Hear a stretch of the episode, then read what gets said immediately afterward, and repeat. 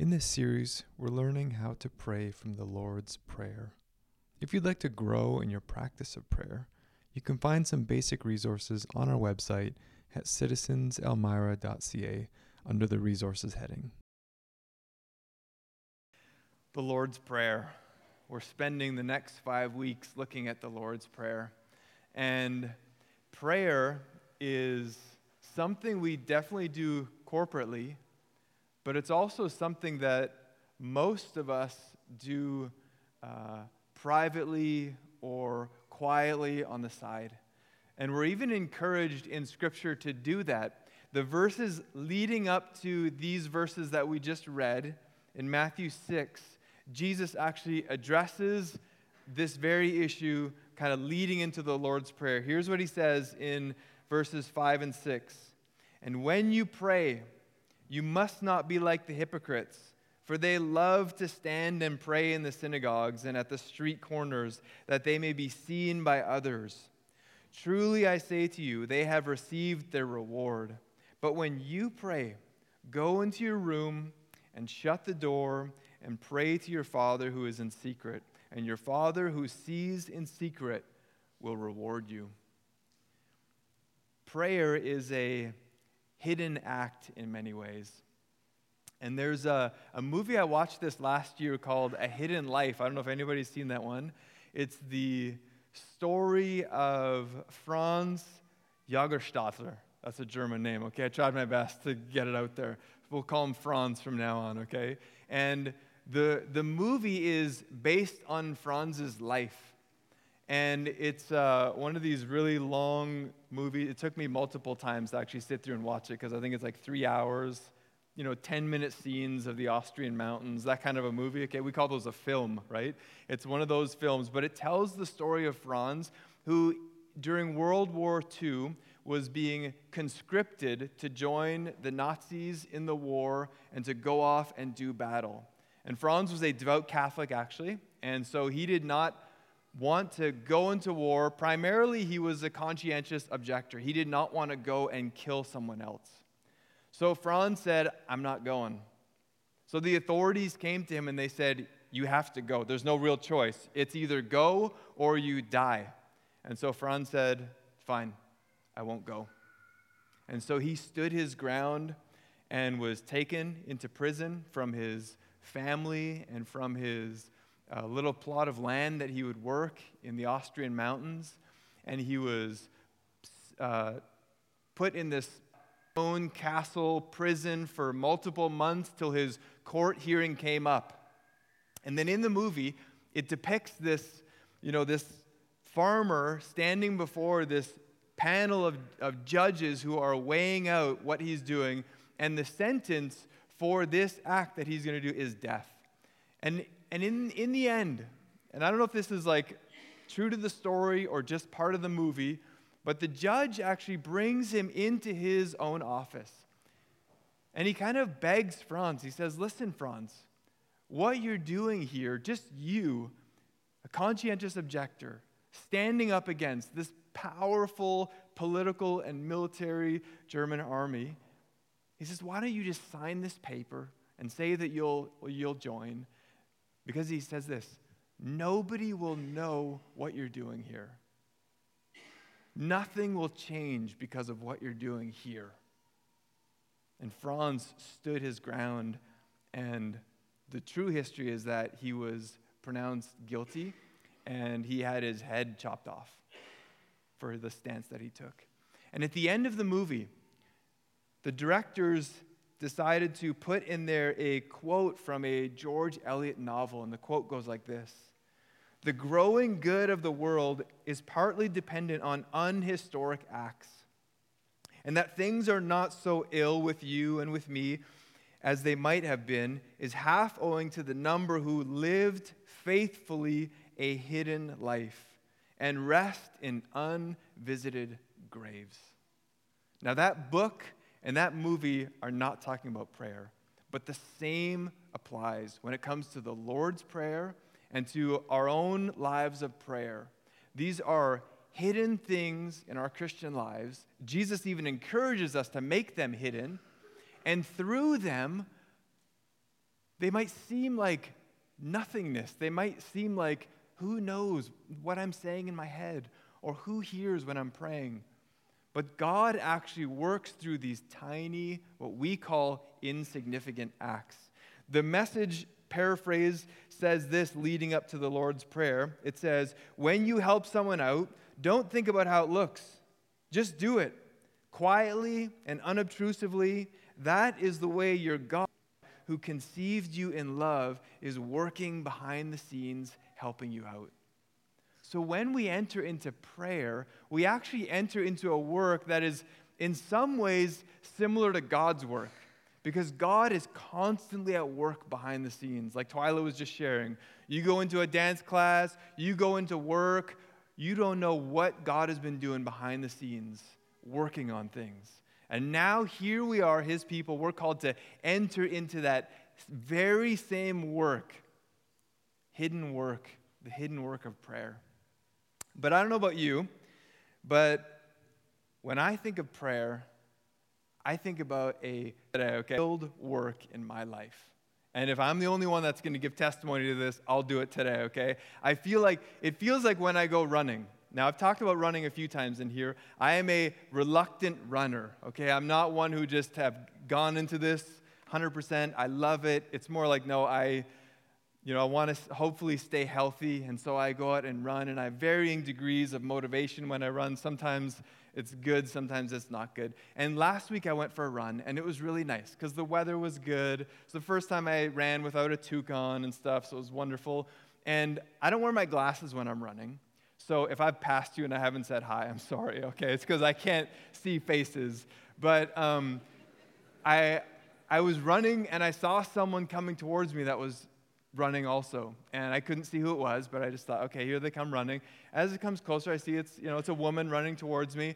And suddenly it was like, whew, she was by me. Like she flew by me. Now I know we're going in the opposite direction. I started making all kinds of excuses. I was like, she probably just started, you know, so she's just fresh. She only lives a block away, or maybe she's younger than me. Very possible. I couldn't see her really well though.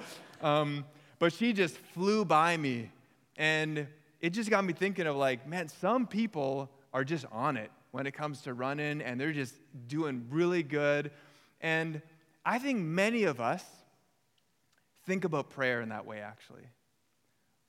We struggle with the motivation to pray. Many of us do. We are, to varying degrees, good or not good. And, and then sometimes we're in the room where someone is praying and it just feels like, they're just they're like, wow, they know how to do this thing, you know. Uh, whether or not that's true or not, that's you know another discussion. But we feel many of us, if not all of us, like we are failing at praying. Even though we know we are called to be prayers. This is over and over and over again in Scripture. We are called to be prayers. This series that we're doing is not meant to be like a January membership to a gym or something. Okay, this is not going to be the series that's going to fix your prayer life. If anything, I hope that it humbles all of us in the area of prayer. It brings us low. It allows us to tell ourselves the truth about how poor we really are at praying. And then maybe on the other side of that, God will actually provide for us an opportunity. Tyler Staton, in his book on prayer, he says this Prayer can't be mastered. Prayer always means submission.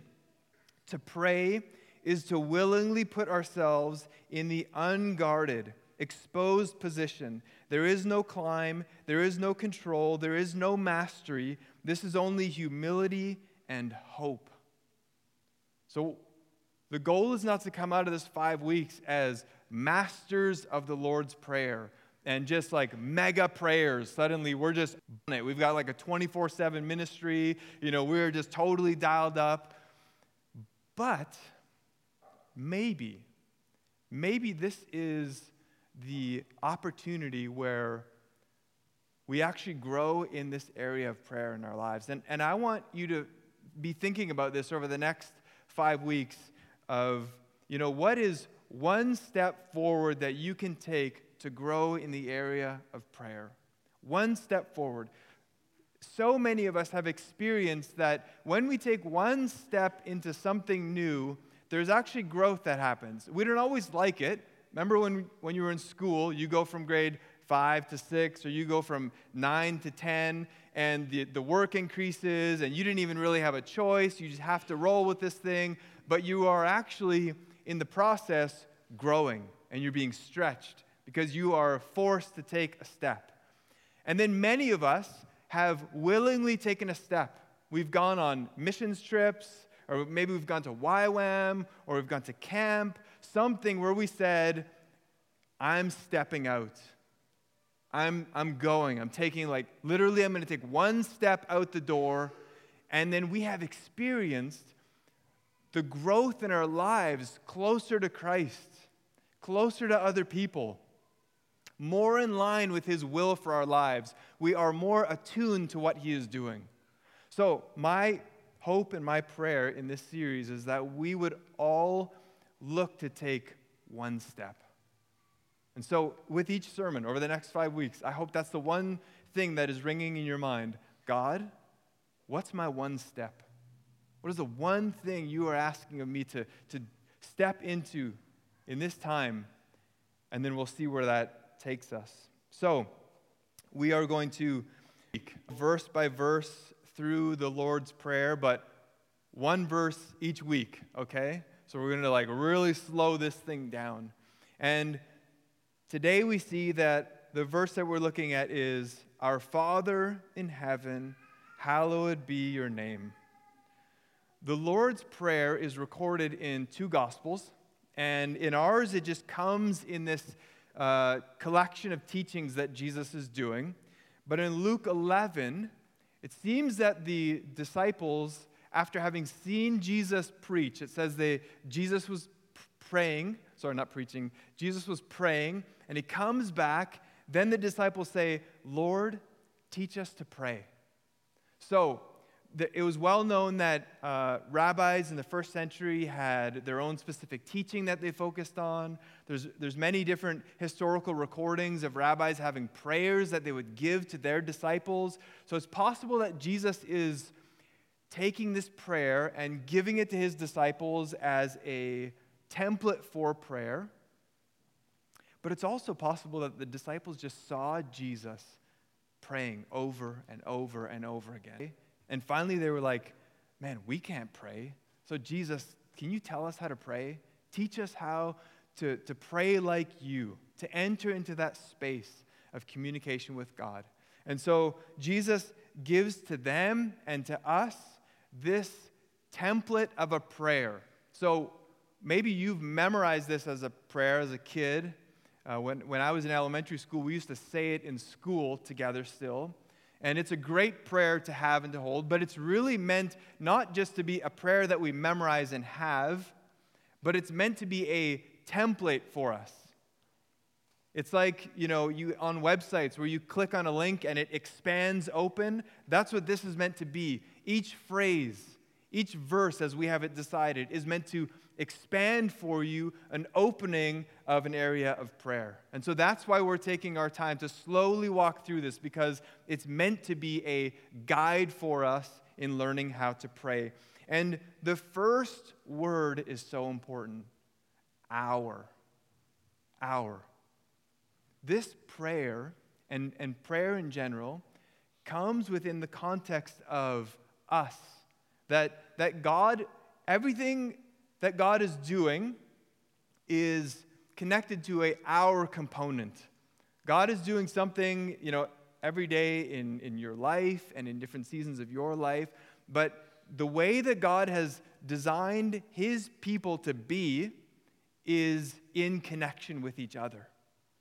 So when it comes to, to prayer and when it comes to the Lord's Prayer, Jesus says, here's how you need to think about it. You need to think about it as a corporate thing. That when you pray, you are doing it as a people together.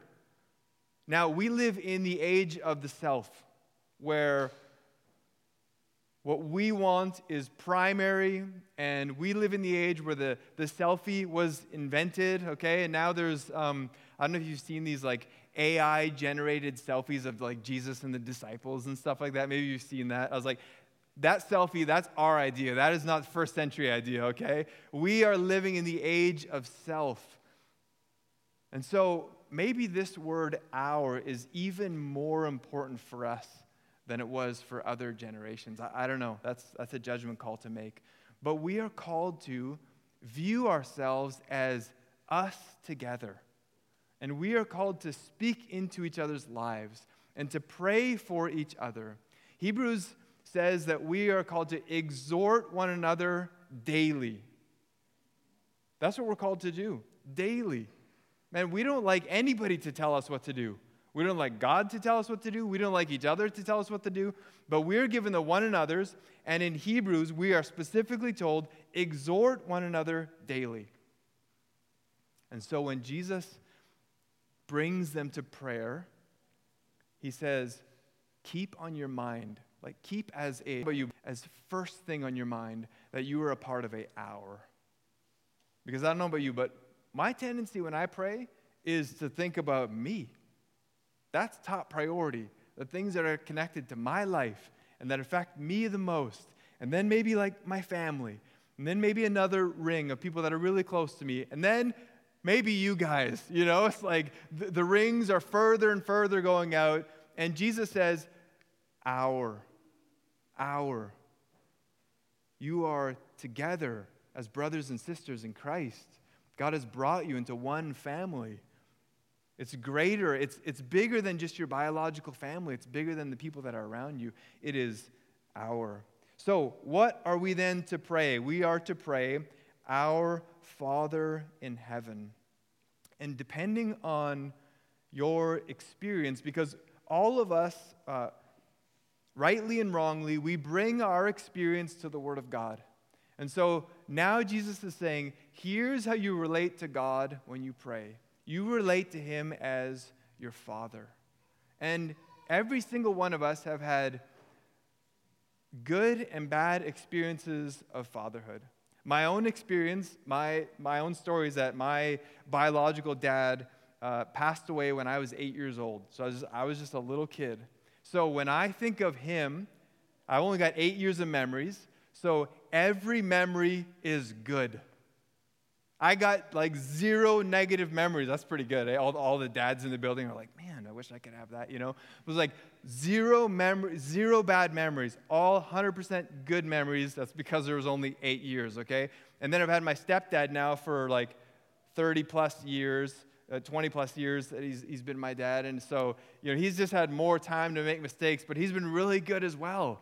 And so my own experience is very good with my biological dad. But even the fact that he died when I was young has influenced my perspective on father and has even changed maybe how I relate in different relationships. Now, you may be sitting out there with an experience where your father deeply broke your trust, deeply hurt you in some way was, was absent at different times, made poor choices that, that deeply affected you. And so when you come to the, the phrase, our Father, that's what comes primarily into your view. And it's, it's in many ways a stumbling block to the relationship that God wants you to experience with Him. And then there's others of you that are like, I don't want to say it too loud, but my dad was amazing. Like, you know, my father was just such a good example. He's, he's everything that I would want anybody else to experience. Deep pain and brokenness on one side, wonderful example on the other side. Both sides actually can miss out on the, the biblical view of what God as Father is meant to be because God is meant to be and is greater than all those examples. He's greater than the one that is really hurtful and has broken trust. But let me tell you, he's greater than the, the greatest earthly father that you could have. He is a perfect father. And, and when it's hard for us to understand that and to see that, we are reminded in Scripture that the example that we can look to, okay? So if you think, man, nobody could be better than my earthly father, he's just like the greatest. And there could be no good father because of the experiences that I've had. We are reminded in Scripture to look to Jesus actually as our example. In the Gospels, in John 14, the disciples are, are wrestling and they are struggling in that moment. I, I don't have time to explain the whole thing, but they say, You know, God, what are you doing here, Jesus? What's going on? And Jesus, in his explanation, says, Listen, no one comes to the Father but through me. He's trying to comfort them. He says, Nobody comes to the Father but through me. So then Thomas, who's really good at asking questions, Thomas says, Who's the Father? Like, what's our example of Father, Jesus? And Jesus says, Thomas, listen. Here's what you don't understand yet. If you don't know what the Father is like, all you have to do is look at me. Jesus says, if you have a faulty view of what your heavenly Father looks like, from your own experience, the terrible and the good, Jesus says, here's how you see what the Father is like. You look at my life. We look at Jesus' life. Now, Jesus had no children while he was here on earth, but he says, You look at my life and you will see what your heavenly Father is like. And so, in our brokenness, all of us, those of us who are fathers, we know this well the, the mistakes that we make, the inconsistency in our lives. And, and all of us who've had fathers, either present or not present in our lives, we all know the earthly example can be really good, can be really terrible, but it, they're all faulty. And so we look to Jesus, we look to his example of what it's like to be a heavenly father and to pray to him, our Father in heaven which makes us then children of God. 1 John 3, verses 1 through 2 says this See what kind of love the Father has given to us, that we should be called children of God. And so we are. The reason why the world does not know us is that it did not know Him. Beloved, we are God's children now. And what we will be has yet has not yet appeared, but we know that when he appears, we shall be like him because we shall see him as he is. So John reminds us, he says, God is your heavenly Father, and that brings you now into his family as children of God. Perfect Father, now we are children coming into his presence. Nancy Mairs, a author, writes this who one believes God to be is most accurately revealed not in any credo, but in the way one speaks to God when no one else is listening. So let me ask you when you pray, when you talk to God, do you pray to God as a loved child? Do you pray to God like He's your heavenly Father? Do you pray to him like, like Jesus is by you? And when we see all the stories of Jesus over the Gospels, we just think, man, how is there? There's never been another person who's the most approachable, who you can go to with anything. And he says, when you pray, you come to him as a child and you say, Our Father. Because when we're like children in, in the safety of a loving father, some of us have experienced that. We're just willing to go to him, to, to climb on his lap, to be in his presence, to ask him for anything. Sometimes he says no, sometimes he says yes, but we're just like free to just go in there and do it and ask.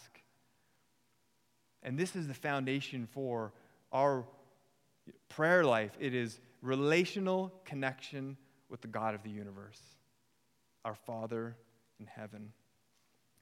The prayer goes on Our Father in heaven, hallowed be your name. Hallowed. How often do we have you used that word? You should use that one this week, okay? Just in some context. I don't know. Make holy for it. Hallowed means this. This is coming out of the dictionary. It's to make holy or to be set apart, to sanctify, to consecrate, to dedicate probably the, the closest we have, a word that is closestly connected to it, and that maybe we would use on a regular basis, is to honor. To honor.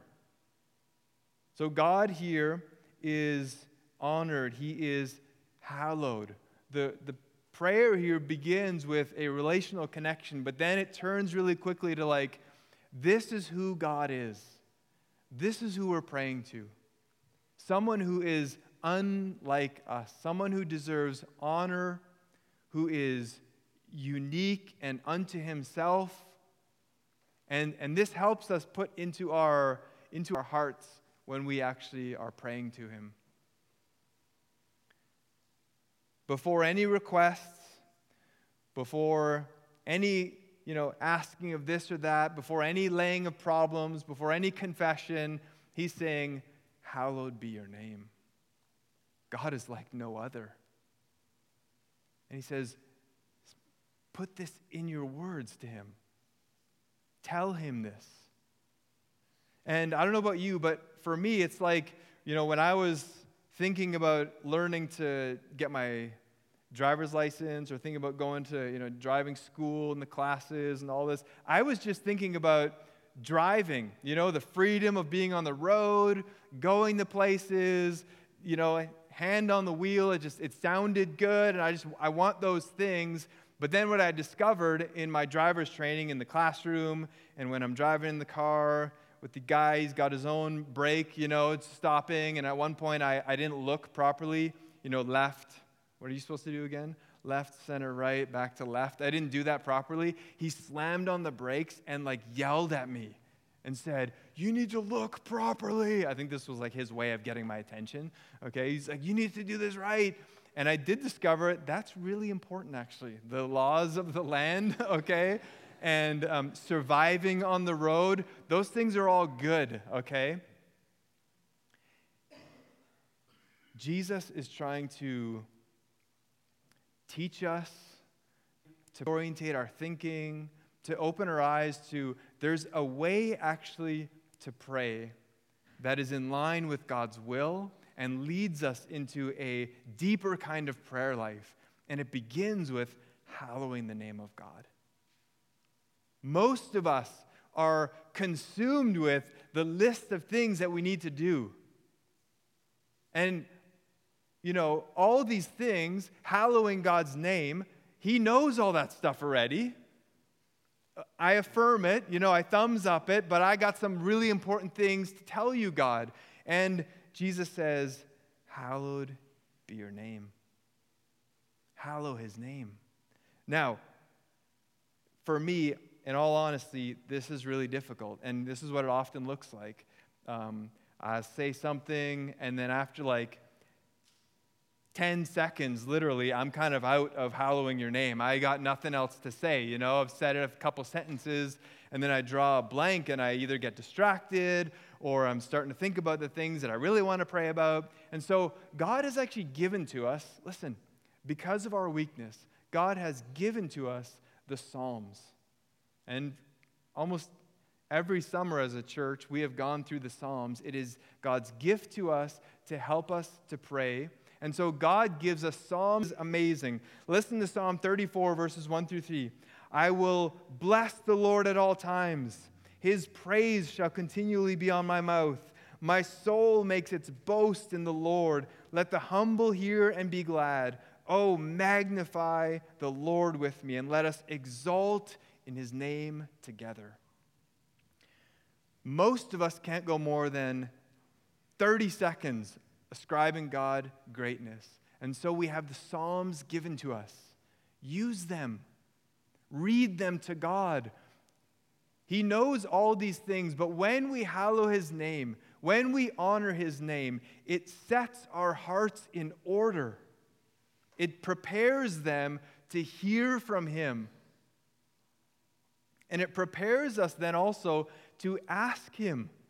We're, we're going to go in the coming weeks to asking and requesting God for things. But when we hallow his name, when we acknowledge who he is, we get this sense of his greatness, his, you know, his ability to do amazing things. And so we can then, in turn, ask him for stuff.